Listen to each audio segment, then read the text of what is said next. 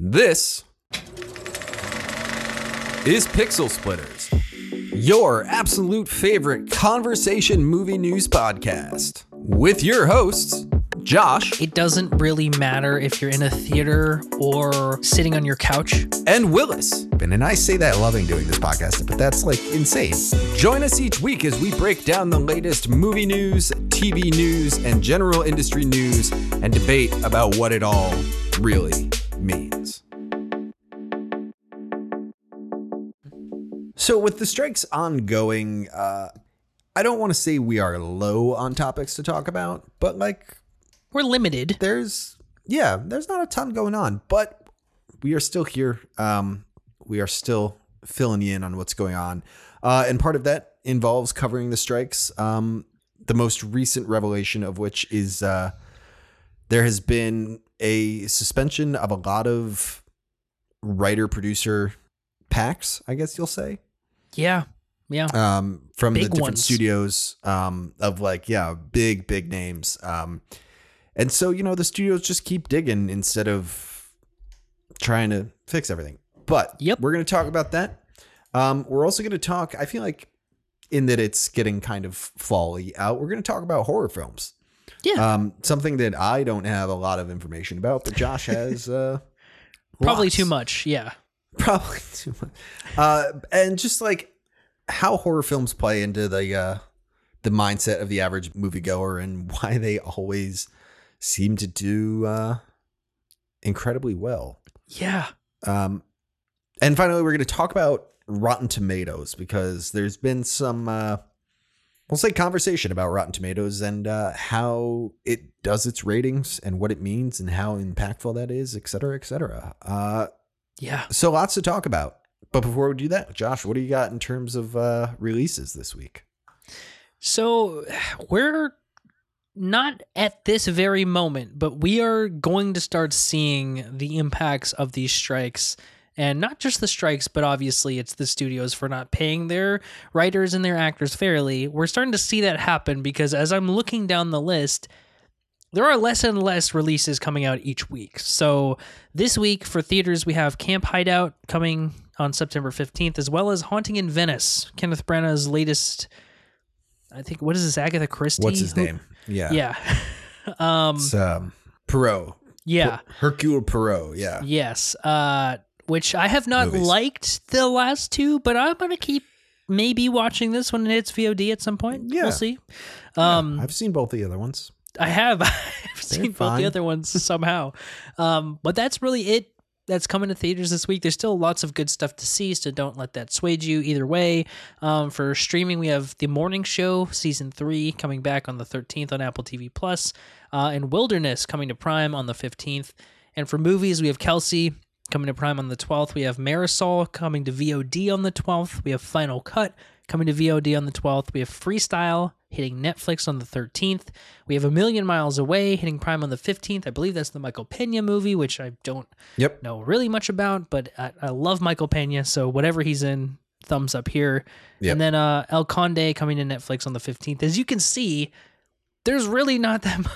There's really not that not much going yeah. on. And I think it's only going to get worse from here. So uh, I guess with that, let's um, talk a little bit about the strikes going on here. It seems like these conversations these days always start with Warner Brothers. Yeah. Um, I don't know how or why. But, uh, I mean, shout out David Zaslav.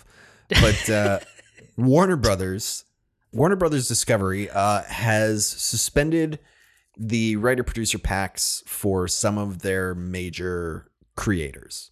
Yes. Uh, that includes uh, Greg Berlanti, Mindy Kaling, J J. Abrams, Donald Glover, Lisa Joy, and Jonah Nolan.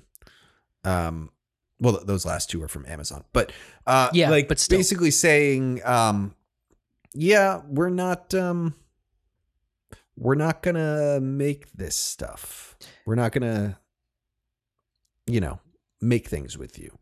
Right. Um, you know, uh, these these deals are usually like an agreement to produce or have first look or, you know, right. create film or T V for uh, the various studios. Um, you know, and it's usually like, hey, they'll like bring a project to the studio or what have you, and, you know, collaborate and put something together. Uh, right. Not so much anymore. Yeah.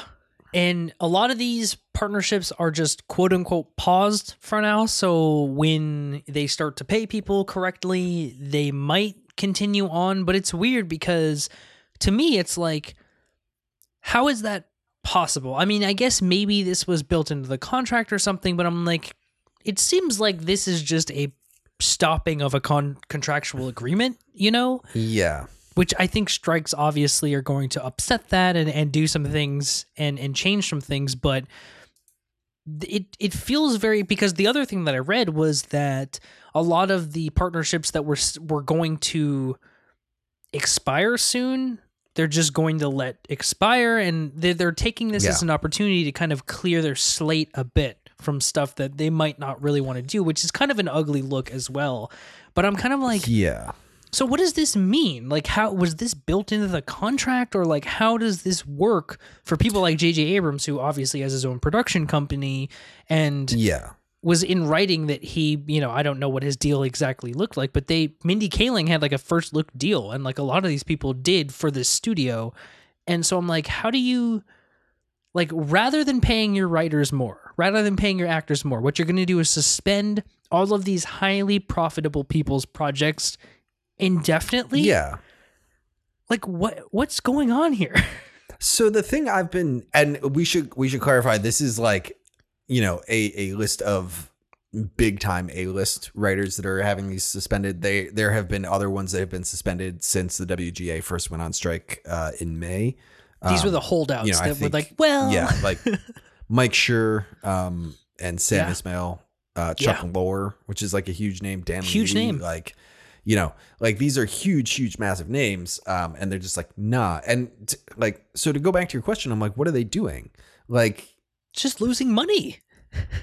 It is just losing money. But it's like, what, like, is it an attempt to like break the strikes? Is this like a, oh, like, is the mentality here, if we suspend our deal with Mindy Kaling, that's going to make it look like the high tier people are like also vulnerable, and everyone like the B, C, D, E list writers or whatever are going to see that and like despair. And like, like, I don't, I don't get what Warner Brothers thinks they're going to accomplish with this, other than like just kind of putting a bad taste in like J J. Abrams' mouth for Warner Brothers. Right. And like, the, the, I feel like this is also just like the tip of the iceberg kind of thing. Yeah. Like this could just like, they could be, yeah, we're not doing any of this across the board. Yeah. Which I suppose I get. Like if you're, it's like, I don't get it, but I'm trying to like see it from the studio's perspective. Yeah. Like where um, are they coming from? Like I just. And especially, I mean, like if you're looking, if you're David Zaslav and you're C E O of Warner Brothers Discovery, like, and you have, you know, billions of dollars in, in debt. I mean, maybe you're getting something by canceling these deals, and you're just like, well, that's a cost we don't have now, but like, that's also your revenue source. Right. If you cancel all like, of J J. Abrams's projects coming up, and, and that's the thing is like, I think there's such a gray area with what's happening, because they didn't say ended. They said suspended, yeah. which means that like when quote unquote when these strikes like end, this will happen again. But like you're going after the big dogs, dude. You're going after people who don't really yeah. give a shit, that are like, you know, I mean they care obviously, but they're like, yo, I'm good with not working for probably the next five to fifty years. So like we're cool. But it's like it's it's just you're going after the wrong people right now. Not that they're going after them. I think this is just like a money saving tactic, like you said, but I'm like J J. Abrams don't give a shit if, you know, like he wants to work, but other than that, he's good. Like, yeah, well, and like the thing too is like if you're Warner Brothers Discovery and you're H B O or you're Max and you're like looking to draw creators to you to like draw subscribers to you, like this is just going to look like a negative. Yeah. Like you said, because like these guys, you know, as much as it, it sucks are probably not strapped. They're not feeling the, well, I don't want to say they're not feeling, but they're like, it is not as devastating to them as it is to other members of the W G A. Right. And like, you know, like what's to keep J J. Abrams from calling Sony or calling A twenty-four? Universal, yeah, yeah. Or Universal, yeah, or any of these, or Neon, and being like, hey, you know, in the middle of a contract dispute, Warner Brothers Discovery told me to go fuck myself. Like, yeah, what do you guys want to do together? You know, like it's, it's, it, right. I get it, but I feel like it's like a solution for the moment that's going to have bigger implications next year. Yeah. Yeah. But I will say it also makes it feel like there's like no end in sight for this strike. This is not a, which, oh, here we go type of thing. It's like a, eh, we're going to prolong this. Yeah. And it's a weird thing because I, I don't know about you, but like I'm starting to get to the point where I feel like I figured this would be wrapped up. Maybe not by September, but like by October, November, I was like, I, I kind of was like, that was the timeline I imagined in my head based yeah. on, you know, very little actual information. But I'm like, sure. This has been going on a long time now. And like the fact the studios t- seem to be just like, well, let's like adjust these things, you know, so that we can continue on the current path that we're on is like not great. No. You know, they're kind of just like settling in for a long haul, which I mean, is like I we've said dozens of times on this, like these strikes are no good for either side. Yeah. And it's negative just going to build animosity. Yeah. And like, I don't know. I mean, yeah. I guess there is something to be said for like th- th- these contracts, you know, probably had like paychecks involved. You know, sure. I imagine Mindy Kaling was getting a check for her first look deal, you know, of course. Um, and so, yeah, I mean, like, yeah, could clear the books for now, but like, like all the work that you're doing to put this on, to figure out how to make this financially viable, put it towards making your, like paying your writers financially viable. I don't like, know. That's the whole thing. It's like understanding exactly how much of the annual gross from one studio that all of the, both, both guilds, their what their asks are going to actually do to them financially. It is actually insane when they keep reporting on the fact that, oh, you know, Warner Brothers has now taken a three hundred million dollars hit over the last three. And it's like, dude, they're asking for like twenty million dollars, like something so ridiculously low in terms of what they make every single year. And yeah. I think that the, the optics for the studios is at an alt, like you can't come back from this type of thing. Like you just can't, like yeah. there's no way to spin it.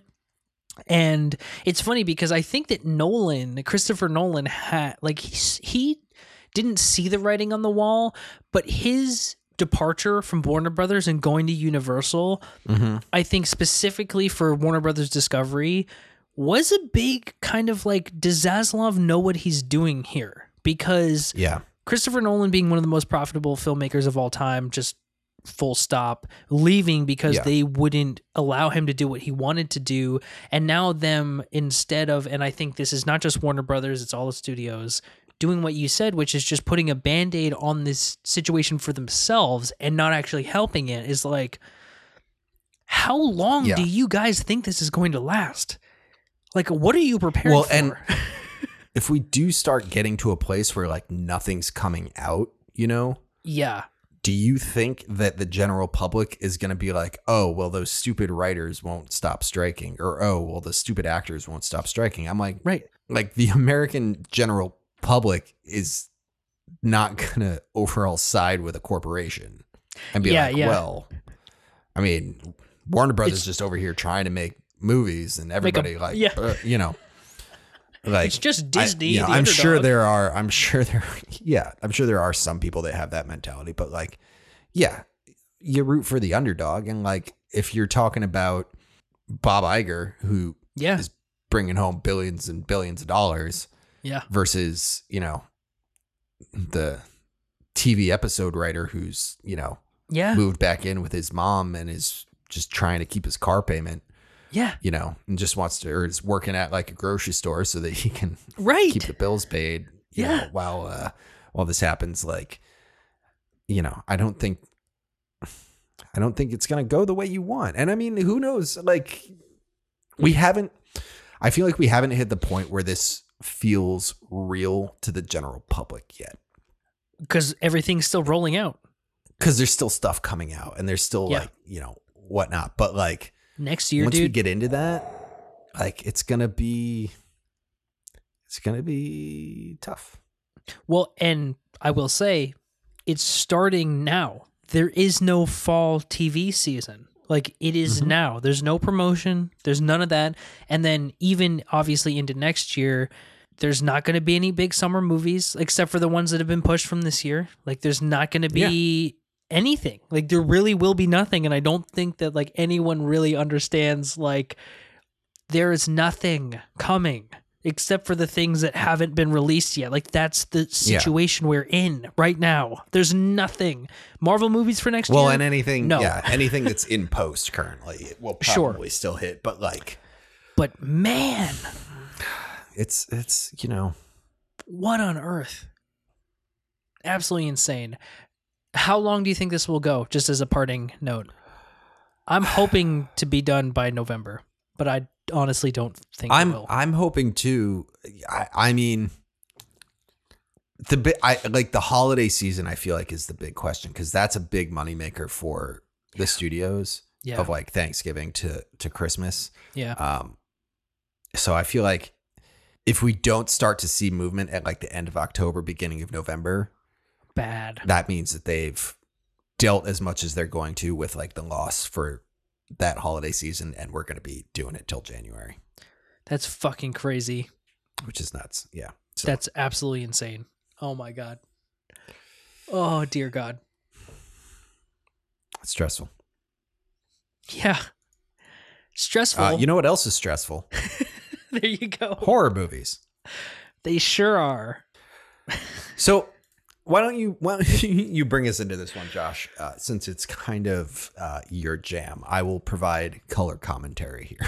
Perfect. I really appreciate that. Thank you for rolling out the red carpet here. Um, so horror movies, as you know, if you've been listening to the podcast, I'm a massive fan of horror movies and have been for a long time, probably longer than I should have been, honestly. I saw some pretty young. Um, but it has always fascinated me that since I've been alive and since, I mean, for a long, long time, I mean, all the way back to like the Universal Monster movies way back in the day, horror is one of the only genres that has stayed consistently, and I'm going to talk from strictly two thousand to now, consistently profitable across the board. And that is something that I find to be very, very interesting because not everybody likes horror movies. They're not always in season. A lot of them are pretty, pretty bad, but for some reason, they always make money no matter when they're put out. And we just saw this recently with The Nun, too. We saw it with Talk to Me. We saw it with Barbarian last year. We saw it with the Scream movies, Halloween, with Smile.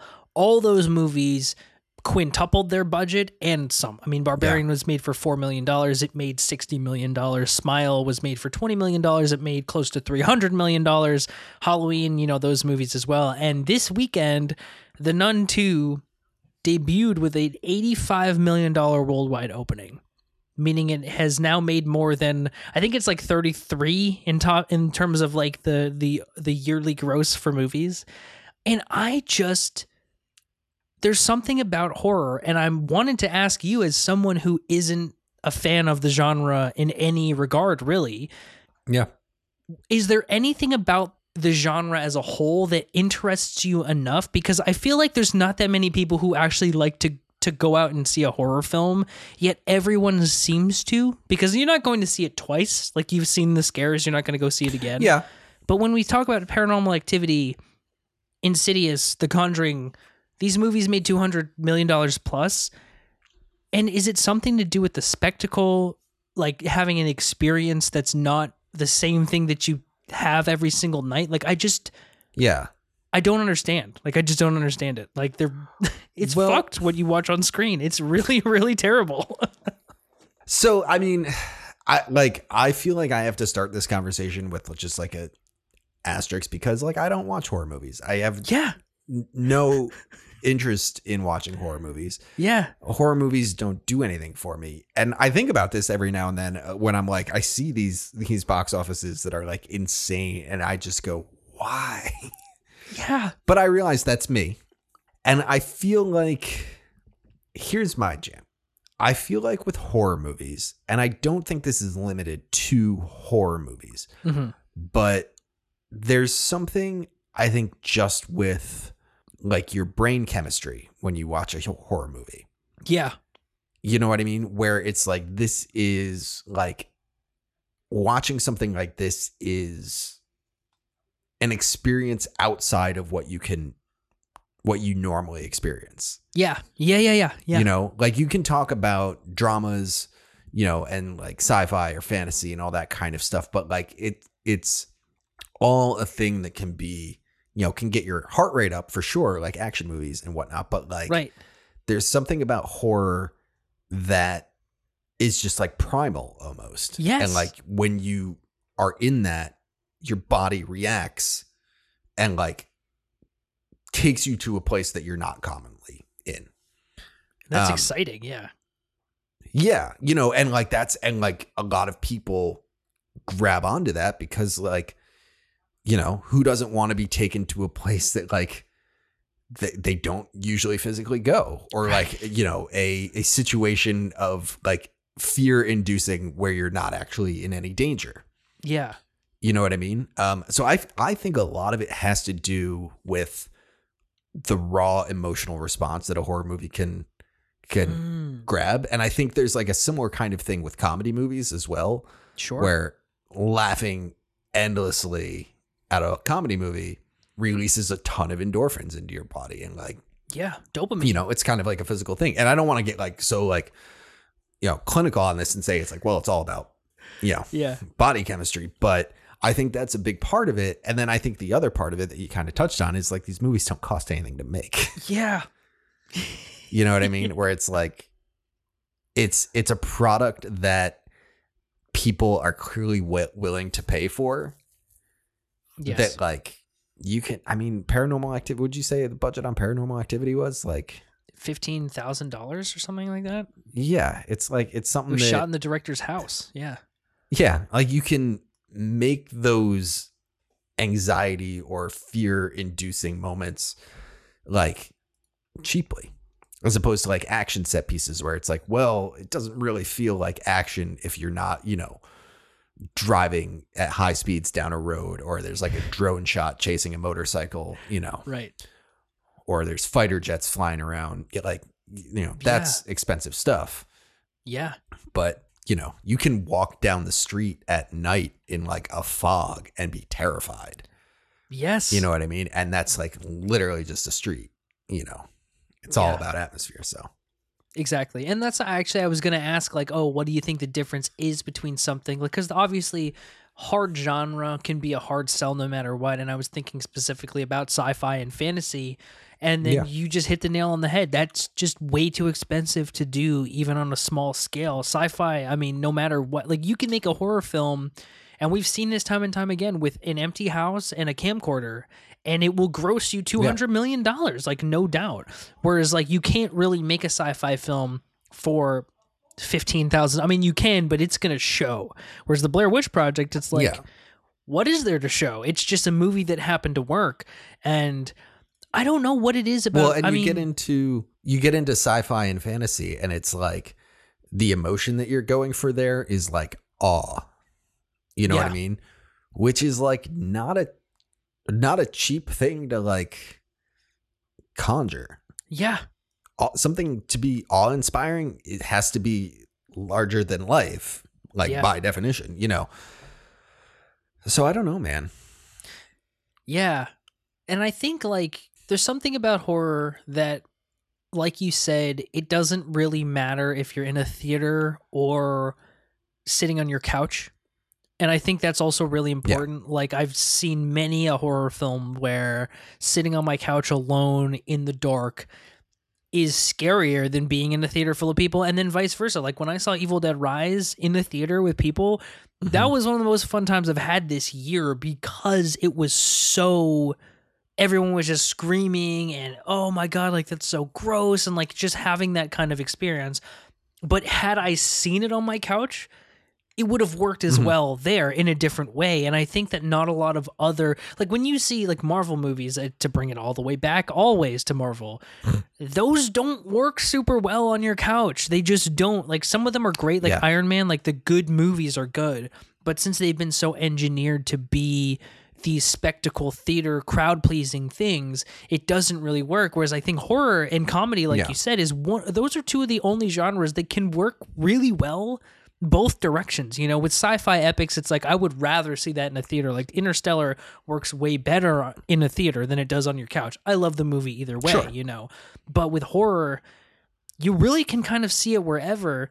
And for me, like, like you said, again, it's the fact that I don't feel fear for my life very often, if, if ever in my yeah. actual life, and getting to feel those kind of anxiety inducing moments where there's no real danger is like, it's attractive to a lot of people, and myself included. It's like, oh, what can you do? And then the other thing with horror is you have to be smart about it.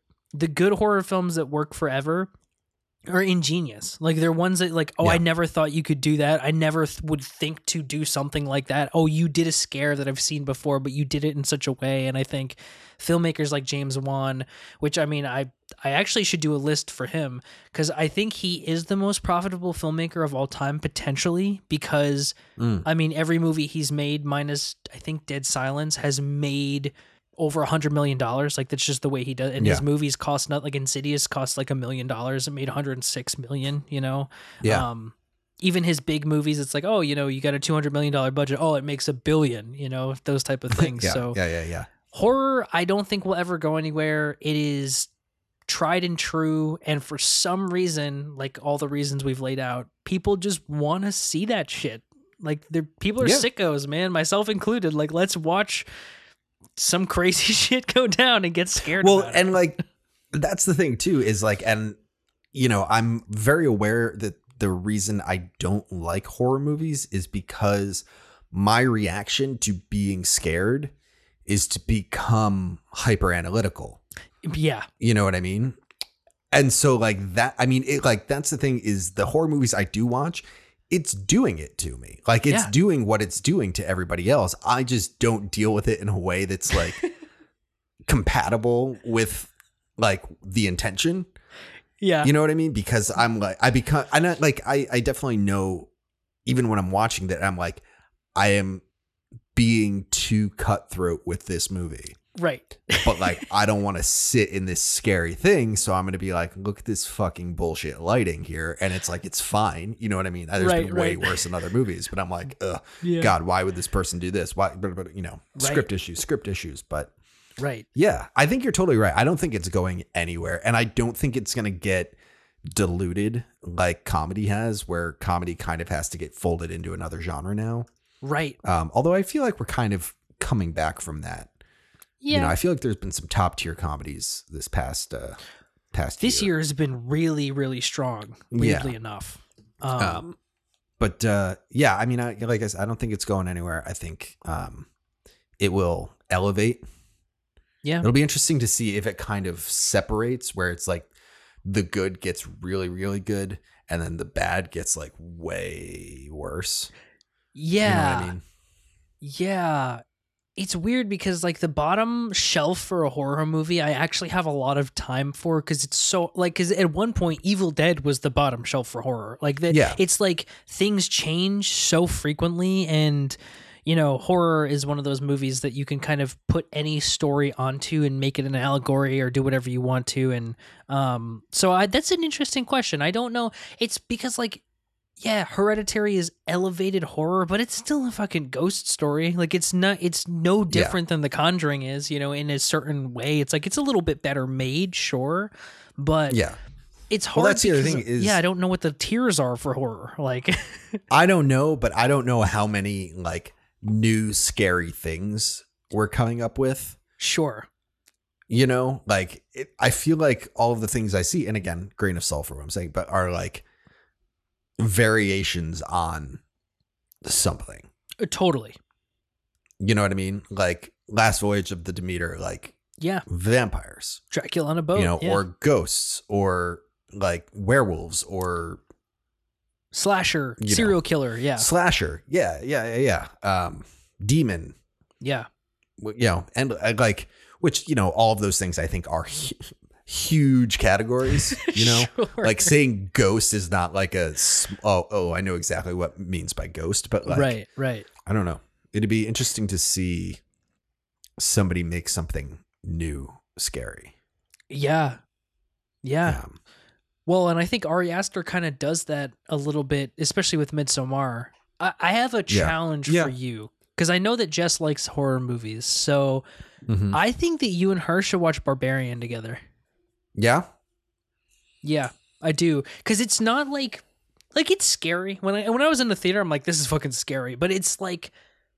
There's something so new school about it, and so funny, mm. and so, like, it, the filmmaking is just so good that I think that you'll... I think there's something to take away that you will take away from it other than like, oh, it's scary. And yet there's holes in it and it's ridiculous, but I'd like to hear what you think about Barbarian. Okay. Yeah. It's interesting. Well, it's interesting because I'm like, I fully know that like any horror movie I, I've seen, I'm sure I've given a terrible, shitty like review of. Yeah. You know what I mean? Where I'm like, yeah, this is garbage. People are like, no, this is like a masterpiece. I'm like, right. Okay, fine, whatever. Sure, you know? yeah, yeah. But yeah. like, I don't know. I, I can take that challenge. Not that you have to do it by next week, but at some well, point. I'm good. As soon as yeah. we hang up, yeah. You're going to watch um, Barbarian. But yeah. Okay. Yeah. I just, I'm, there's a, I'll make a list for you. Because like, there's some that I'm like, yeah, this is, and I'll make some classical picks. I'll, I'll, I'll, I'll curate a little, a little list for you. Um, okay. All right. Um, But speaking of movies that kind of run the gamut between good and bad, and whether good and yeah. bad is a good indicator of anything, Rotten Tomatoes, my favorite yeah. site in the whole world, obviously, as you all know, um, trust it with my life. It's been a scandal recently that I saw on Twitter, on X. Yes. Sorry. No, I'm going to dead name it. It's Twitter. Yeah, no. um, that was talking about Rotten Tomatoes as a whole, but they also were talking about the fact that people might be paying others to artificially inflate numbers and ratings and yeah. scores, which I learned a lot about Rotten Tomatoes doing some digging because yeah. critics are very, very hand-picked. Like you can't just be a critic on Rotten Tomatoes. You have to have credentials, you know, which is interesting. Yes. Credentials, quote unquote. Quote um, unquote, yeah. Because I kind of was like, well, anyone can kind of do anything. Where are they picking these critic reviews from? Whatever. It is what it is. Did you read? I, the article I sent you was super long, so I don't assume that you yes. read the whole thing. I got through most of it. Okay. Okay. I have I have a good sense, and I read a couple other things to, to supplement, but... Okay, cool. Well, the whole thing about Bunker fifteen, which was yes. this movie promotional kind of company that would do, like I said, promo for movies... Which in, I don't remember the year. I think it was twenty seventeen, maybe? twenty eighteen. twenty eighteen. They were yeah. promoting a specific movie. I'm not going to necessarily call it out here because I don't, I haven't seen it and I don't want to besmirch anyone here. Sure. They, that movie opened with not so favorable reviews on Rotten Tomatoes. Uh, Bunker fifteen was hired. And what they did was they carefully picked out critics that were more obscure but that still had standing on Rotten Tomatoes and paid mm-hmm. them money. Not necessarily to give good reviews, but it was tipped that direction to be like, yeah, this money will come to hey. you if you do something favorable for us. Yeah. Which kind of gives a whole new look on Rotten Tomatoes. And the only reason I'm bringing this up now is because within the last five I think it's been the last five years. Rotten Tomatoes scores are used in movie trailers. Yeah. Rotten Tomatoes scores are used like as like a you should or should not see this. Like that's the first thing that's posted. Yeah. And that's questionable at best. Well, and it's wild too because it's either like you know, one hundred percent on Rotten Tomatoes or right. ninety percent on Rotten Tomatoes or ninety-five percent on Rotten Tomatoes. But you also right. see like certified fresh right. or, I mean, I, no one advertises if it's not certified fresh, but certified fresh means, I want to say it was what, sixty percent or higher. Yeah. Like not a rating? Fail. Yeah. Yeah. Which like, you know, a sixty percent is like not a great score, yeah. you know, but Uh, you know, a lot of this has to do with how Rotten Tomatoes is structured because, yeah, sixty percent is certified fresh. Right. Which, you know, people conjure whatever they want when you have a yes or no kind of thing. Right. So there's like, yeah, the whole thing with the pay- Bunker fifteen paying for quote unquote good reviews, like, is wildly problematic. And that's just one company. Um, like, who knows?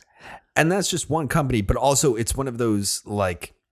It brings to light that there are reviewers certified for Rotten Tomatoes that are not bound by like an ethics code.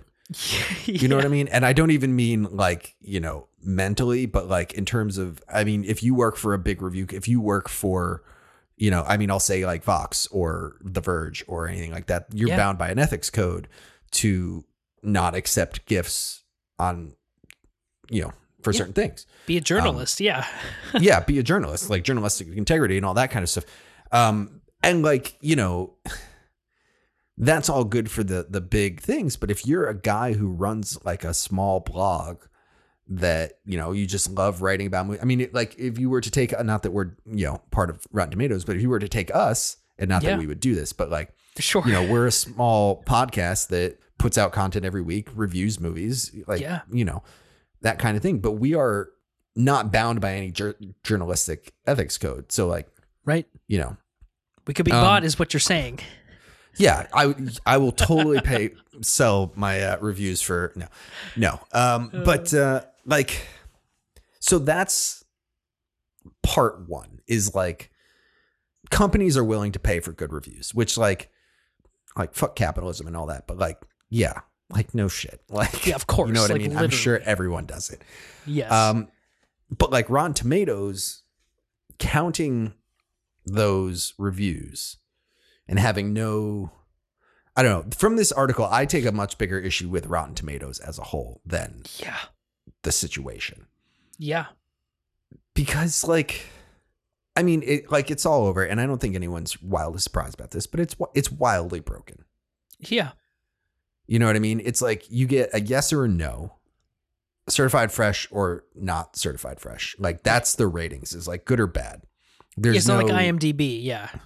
Yeah. It's not IMDb where like the reviewer is going, well, I like this part, but not this part. So I give it like a seventy-five percent. You know what I mean? It's either like yes or no. And that yes or no is then just like tabulated across all of the critics. And then d- divided by the number of reviews. And that's the score. Yeah.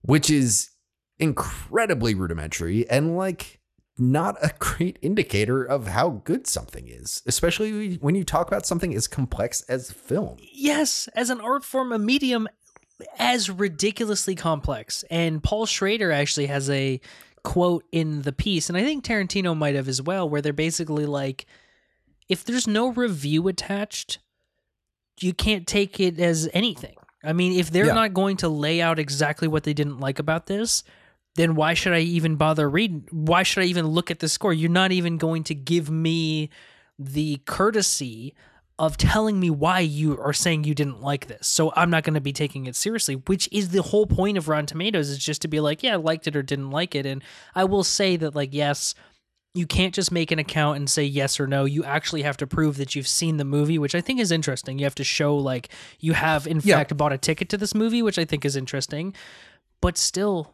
it's not, it's just, I mean, it's a problem I run into with Letterboxd a lot recently. It's like the fact that it's getting more popular is not a good thing because most people don't think critically about movies. And most people are just like, yeah. yeah, it's a one star because like, you know, I didn't like that one person in it. And it's like, that's, you know, come yeah. on. Like, so Flash five stars because I love all D C movies. Yeah. Yeah. Right. Exactly. Because I liked what the yeah. V F X in it or whatever. It's like, it's just like, I, it's so crazy to me.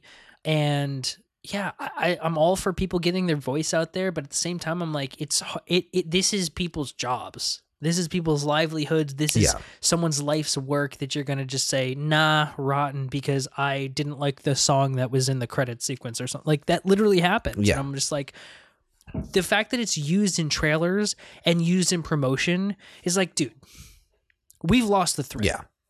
What are we talking about? This has nothing to do well, with the and movie. I- And I've seen comparisons between like this and like Siskel and Ebert of being like, oh, yeah. thumbs up, thumbs down, you know, well, two yeah, thumbs but- up, two thumbs down, which like also there were levels to that because like sometimes they gave one thumb up. You know what I mean? Like everyone always hears two thumbs up, but like sometimes it was one thumb up. Sometimes it was like Siskel was up and Ebert was down. And like right. there was like depth to that. But also like Siskel and Ebert are some of the most like trusted and like dependable movie critics.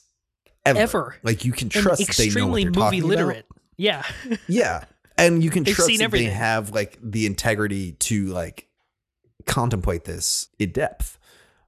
And I mean, we've talked about this before where like opinion just becoming fact in, in movie reviews and things like that. And just like that kind of stuff. But like, it, it seems to me, I am pro Rotten Tomatoes having bad press.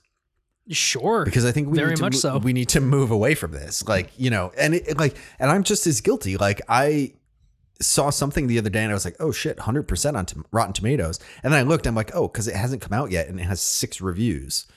Yeah. You know what I mean? Like, I think we did that right. live on the pod actually, but like, yeah, I think it was, um, I think it was, you are so not invited to my bat mitzvah. Oh yeah. Yeah. Yeah. Yeah. Yeah. I think it was like, we, I was, when, when you were announcing that, I was like, what is this movie? And I looked, it was a hundred percent on Rotten Tomatoes. I was like, must what? be really good. um, Turned out it was pretty good, but like, you know. Yeah. I mean, I'm looking it up on Rotten Tomatoes now. Yeah. I wonder what it's at. I feel like it's in like this. It's now, it's now at ninety-two percent. It's pretty good. You know, but like with pretty seventy-three good to reviews. Yeah. Like pretty good as opposed to what? Like, like, like what? Yeah. So it's just a nothing it's wild. metric. Like it's in, in this era of big data, like the fact that analysis of this kind of stuff is so rudimentary on Rotten Tomatoes and Rotten Tomatoes yeah. is such an impactful metric is yeah. insane. You know, the fact that like, I mean, even like, just weighting the ratings differently. You know what I mean? Like if you're Roger Ebert, like, like just say your review counts for like twenty reviews. Right. You know what yeah. I mean? Just like weight, weight the heavyweights of the movie review industry, movie right. review industry, movie critic industry, industry. Yeah, I don't know. Um, yeah. Weight the strength, the power of like the major movie critics and like, that gives you such a more balanced kind of thing than Roger Ebert's review counting as much as ours. Right.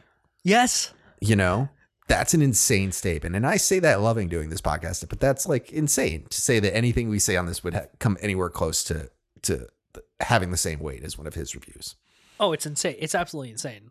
And I agree. It's, like the more I, I love that people can get their opinions out there, but I think that culture, especially American culture, is so, what's the word? It's so explosive and ready to yeah. just fight that, I mean, judgmental. Even about all the controversy that's come out of Hollywood the last like week or so, I'm not going to name any names here, but like, it is so like every tweet is, if you like this person, you're a terrible person. If you like the other person, you're a terrible person. If you've seen, like, it is literally, there is no gray area. There's no, you know, like opinion. It's all just yeah. fact. And when it comes to movies, it's like, yeah, I've seen, you know, if you like The Flash, like you're a bad person. You know, if you like The Flash, then you don't know cinema. If you, if you dislike The Flash, you don't know cinema. And it's like, it's an, yeah. it's, can we not just like what we like and not like what we don't like? Like, I'm just so done yeah. with the discourse. It's, this is not what movies are supposed to be dissected, but not right or wrong. Movies are so much more yeah. complex. It's not binary. Yeah. And right, like you said, Rotten Tomatoes is bringing it down to a good or a bad. And it's like, that's not what the fuck movies are, dude. Every movies are complex yeah. as shit. you like them and you hate them at the same time, and that's what it's supposed to be yeah. like. So absolutely, there was one quote um, in in that article we're talking about, um, Paul Schrader. Schrader. Um, so he he gave a quote, and this is, I read some reviews of my own films where the writer might say that he doesn't think that I pulled something off, but boy, is it interesting the way that I didn't pull it off. And to him, that's a good review, but it would count as negative. And it's like, that's the kind of thing is like, this didn't work, but damn, I respect is something it. That can't be captured in a yes or no. Mm-hmm. You know what I mean? Like, it can't be brought down to one number. And it's, it's, it's tough because you do need that metric. People's attention span is too short to be like, well, let me like go look and see what fifteen different critics say and, you know, all that kind of stuff. Just like, give me the number. one hundred percent right. Around. I mean, and like, I think it's Amazon Prime has the Rotten Tomatoes score embedded in the listing for the movies. And you're like, yeah, there it is. You know? Yeah. Like that. It's, that's the thing is, and this is, I think, a good spot to like circle the plane and land on is, yeah, like this stuff is so embedded in Hollywood, you know, mm-hmm. and in this review culture that it's just like, like you couldn't just pull Rotten Tomatoes out. No, no. You know what I mean? Because it is a standard metric that we've all kind of just agreed is a standard metric somehow, um, but it's just like not. It's just problematic. It is. Yeah. And I just want to leave on this shout out to, I think, I believe it was Joanna Robinson at the Ringer Network. Uh, she basically said, like, in this day and age when there's nothing but just white noise everywhere, find yeah. the critics that you trust. And, you know, you don't have to, one, I mean, nobody's going to one hundred percent agree with everyone, but find the critics that you trust and listen to them. You know, if you're going to yeah. listen to anyone, find the people that you trust about your taste in movies, because it's everyone is different. Like the best movies of all time are hated by some people that know what they're talking about, and it's totally valid. And I think that's like yeah. movies aren't good or bad. They're just, they, they exist. And I think we need to get away from this whole like, oh, this is great, this is bad. Like The Room is the best movie of all time to some people, and The Godfather is the worst movie of all time to some people. And they're not wrong. Like it's not a right or wrong type yeah. of thing, you know? So Citizen Kane, I think, is a great example there you of that, go. Of just like, Citizen Kane is undeniably a fantastic movie, but also kind of a terrible movie. Yeah. And people hate it. You know what I mean? And it just depends on, you know, what you say. Yeah. So, yeah, don't take Rotten Tomatoes seriously. Don't take I M D B ratings. Don't take Letterboxd ratings seriously. Make your own. Like, curation just, is the yeah. is the name. Curation is where I think yes. we need to go is find the people, like you're saying, find the people you trust and like build your lists off of those three people, four people, five yeah. people.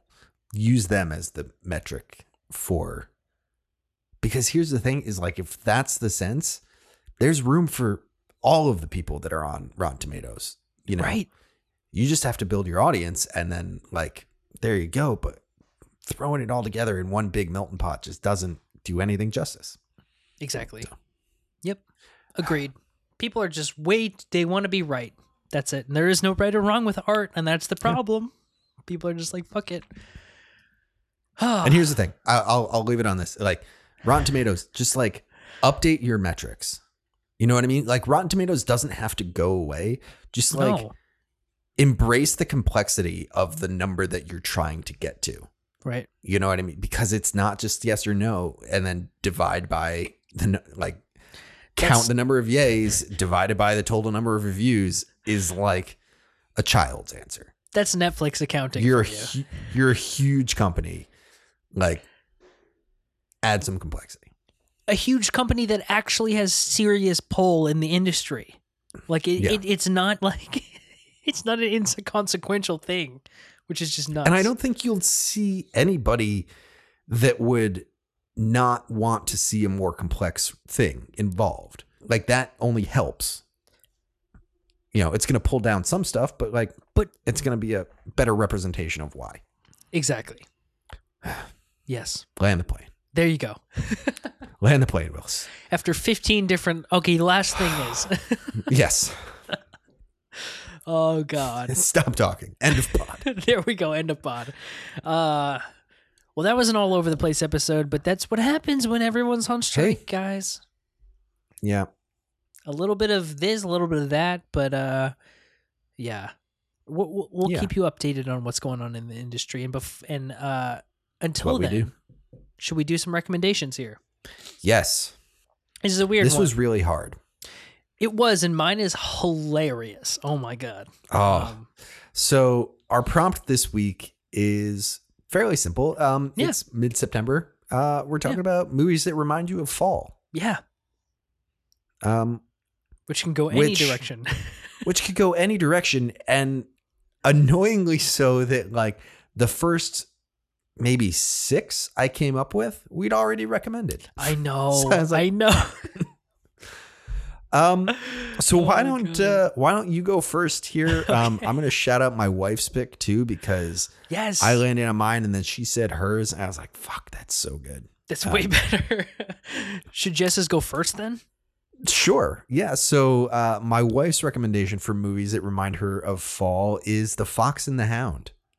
Oh, it's so, that's so, oh, that's great. It's a great segue into mine. It's fantastic. All right. Yeah. There you go. So Fox and the Hound, um, animated feature from. Oh, forever ago, man. Right. nineteen eighty-one. Jeez, man. Um, so long, long ago, Kurt Russell and Mickey Rooney. Um, yeah. And like a bunch of other people. But I mean, The Fox and the Hound, just like that classic Disney G movie. Um, And I don't know why this reminds me of fall so much, but it does. Right. That's a great one. Um, I suppose I it's really fall based, but I don't know where she pulled it from, but I was like, damn. And that's the point so of these Jess's prompts. It's like, what do you, exactly, what do you think, what, what, what do you feel out of this? And yeah. kind of piggybacking off of that, the movie that, I guess this was the second movie that came to mind. Uh, it's a movie that I have not seen in a very long time. It's a movie from nineteen ninety-seven. It is a children's movie for sure. It is uh, Winnie the Pooh's Grand Adventure, The Search for Christopher Robin, which is a movie from oh. nineteen ninety-seven that I owned on V H S, it must have been. Also really that my good, mom, yeah. yeah, that my mom, I, I guess my mom owned it. She she gave it to us, and it was, it, this movie is about Christopher Robin going back to school and his pals not really understanding what that means and going on this wild adventure mm-hmm. to try and find him, and them thinking that school is spelled skull. So they're like, oh my God, it's this whole horrific thing. And it's just this like hilarious kind of misadventure that is both innocent and loving and also like really, really distressing and kind of scary. Like there are moments where you're mm. just like, oh my God, like the ending, that like there's something to do with them being trapped, and it's just like I remember feeling like, whoa, this, there's something here.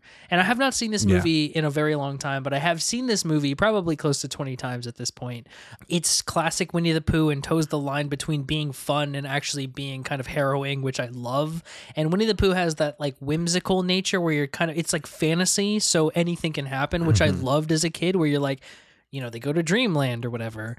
But this movie is hilarious. It's ridiculous. The art is absolutely stunning. And it's a movie that I will remember probably for the rest of my life, because I've seen it very, uh, uh, quite a few times. Um, and obviously it's back to school. It's September. It's fall. It's a classic fall yeah. movie where the seasons are changing and they're trying to figure out what to do about it. And it's that change of seasons, but also the change of being a person, like going back to school, growing up, like all of that type of stuff. And uh, yeah. I loved this movie. Still love it. So it's on Disney Plus right now, so check it out. You know, Pooh, nice. Pooh's Grand Adventure, The Search for Christopher Robin is my recommendation nice. for this week. Awesome. Uh, I am calling an audible. Oh. Because talking about that made me think of another one that oh. honestly I think fits fits better, gives me gives me fall vibes. Yeah. Um, But uh, I I will say probably not as much as the one I had, but oh. I want to be part of the group, uh, so I'm gonna I'm gonna re- recommend a movie from nineteen eighty-seven called The Brave Little Toaster. Oh yes, The brave little toaster, uh, toaster, a lamp, a radio, a vacuum, and a electric blanket, I believe, mm-hmm. um, finding themselves stranded in their summer home. So maybe this is not a uh, that's okay so much a fall movie, but like decides to leave their home and seek out a their young master. Um, yeah, this movie, I I mean, this movie came out in nineteen eighty-seven. I saw this when I was wildly young. I have like, I remember like. I mean, I've seen it since, so I like I know this story, but like I remember just like shapes from this. Yeah. I have that just like baseline like experience of this movie. Yeah. Um, and this movie is arguably terrifying. Mm-hmm. Um, in a weird way, there is there is scary shit going on there. Um, yeah. But like, there's also something. I I mean, maybe it's, there's just something about like animated films, you know, of that kind of era that just feel cozy, which I think is like a big thing from a fall. It's just like feeling, you know, warm and toasty inside. Like, absolutely. Yeah. The brave little toaster. I mean, just looking at, I mean, like John Lovitz, Phil Hartman, Phil Hartman, Timothy Stack. Yeah. Oh my God. Um, I've not seen this movie in like fifteen plus years. Like, yeah. Um, I think there was two follow-ups, Brave Little Toaster to the Rescue and The Brave Little Toaster Goes to Mars. I don't um, think I've but seen But also the Mars like one. I don't think the Mars one was ninety-eight. Um, mm. To the Rescue was ninety-seven. So these gotcha. Are like a decade later, so like, you know, I grain of salt that sure how much it's like the originals, but um, Yeah, yeah, yeah. yeah, The Brave Little Toaster, man. I want to watch that movie now, but it is only available on disc from Amazon. Sounds like you got to buy some physical media, my friend. No, I'm wrong. It's available on, you can rent it in standard def on Amazon. For what, like four bucks? Yeah. Classic. Or you can buy it for ten bucks. Well, that is a great triple feature, guys. Not going to lie. That is a great triple um, feature.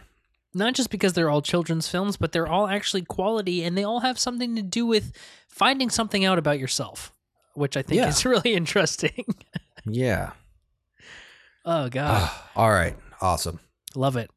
Love Good it. Good audible. I'm keeping my other one in the pocket, though. Yes. Because, we'll know, do some more fall-themed stuff in the next co- month or two. So. Well, yeah. That was that was tough because, like, my initial thought was The Nightmare Before Christmas. You've which done we that. Clearly recommended. Yeah. Um, Beetlejuice, which we've clearly recommended. Yep. But silly. Um, all right. That'll do it. Let's bring it home. Josh, yeah. where can people find you on the internet? Uh, people can find me on the internet on both Instagram and Letterboxd at Josh J. Fuller. And where can people find you, Willis? You can find me on Instagram and Letterboxd at Willis Film. And if you want to find the podcast, you can find us at pixel splitters dot com. Yeah. Or on Letterboxd and Instagram at Pixel Splitters. Yeah. All right. Easy. There we go. Done. This is the part where we promise listeners that uh, a megapixels is coming eventually. It is coming. Um, yeah. That's all we can say. Maybe next week. Maybe Could not. Be next we'll week. See. Living we'll see field. If we can get our yeah if we can get our act together. It will be next week, but we'll see what happens. So, and um, I think we should just uh, bail out and say end of pod.